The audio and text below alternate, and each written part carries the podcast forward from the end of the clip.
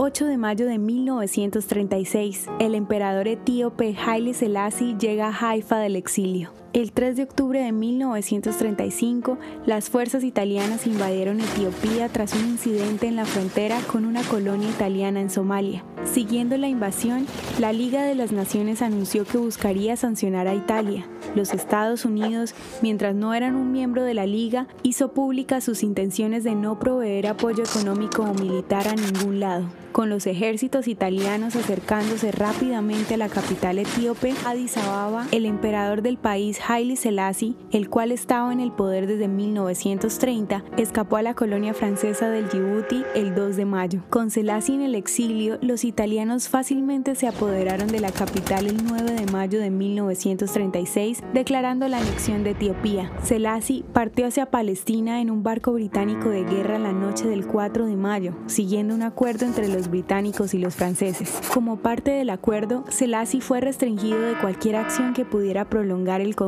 en Etiopía. La ubicación clave de Etiopía en la entrada del Mar Rojo hizo que su control sea de gran valor estratégico para las potencias marítimas. ¿Te gustaría recibir estos audios en tu WhatsApp? Compartimos nuevos episodios todos los días. Suscríbete sin costo alguno ingresando a www.hoyenlahistoriadeisrael.com. Hacerlo es muy fácil. También puedes encontrarnos como arroba hoy en la historia de Israel en Instagram, Facebook, Spotify y otras plataformas digitales. Comparte este audio para que otros conozcan más acerca de Israel. Este proyecto es realizado por Philos Project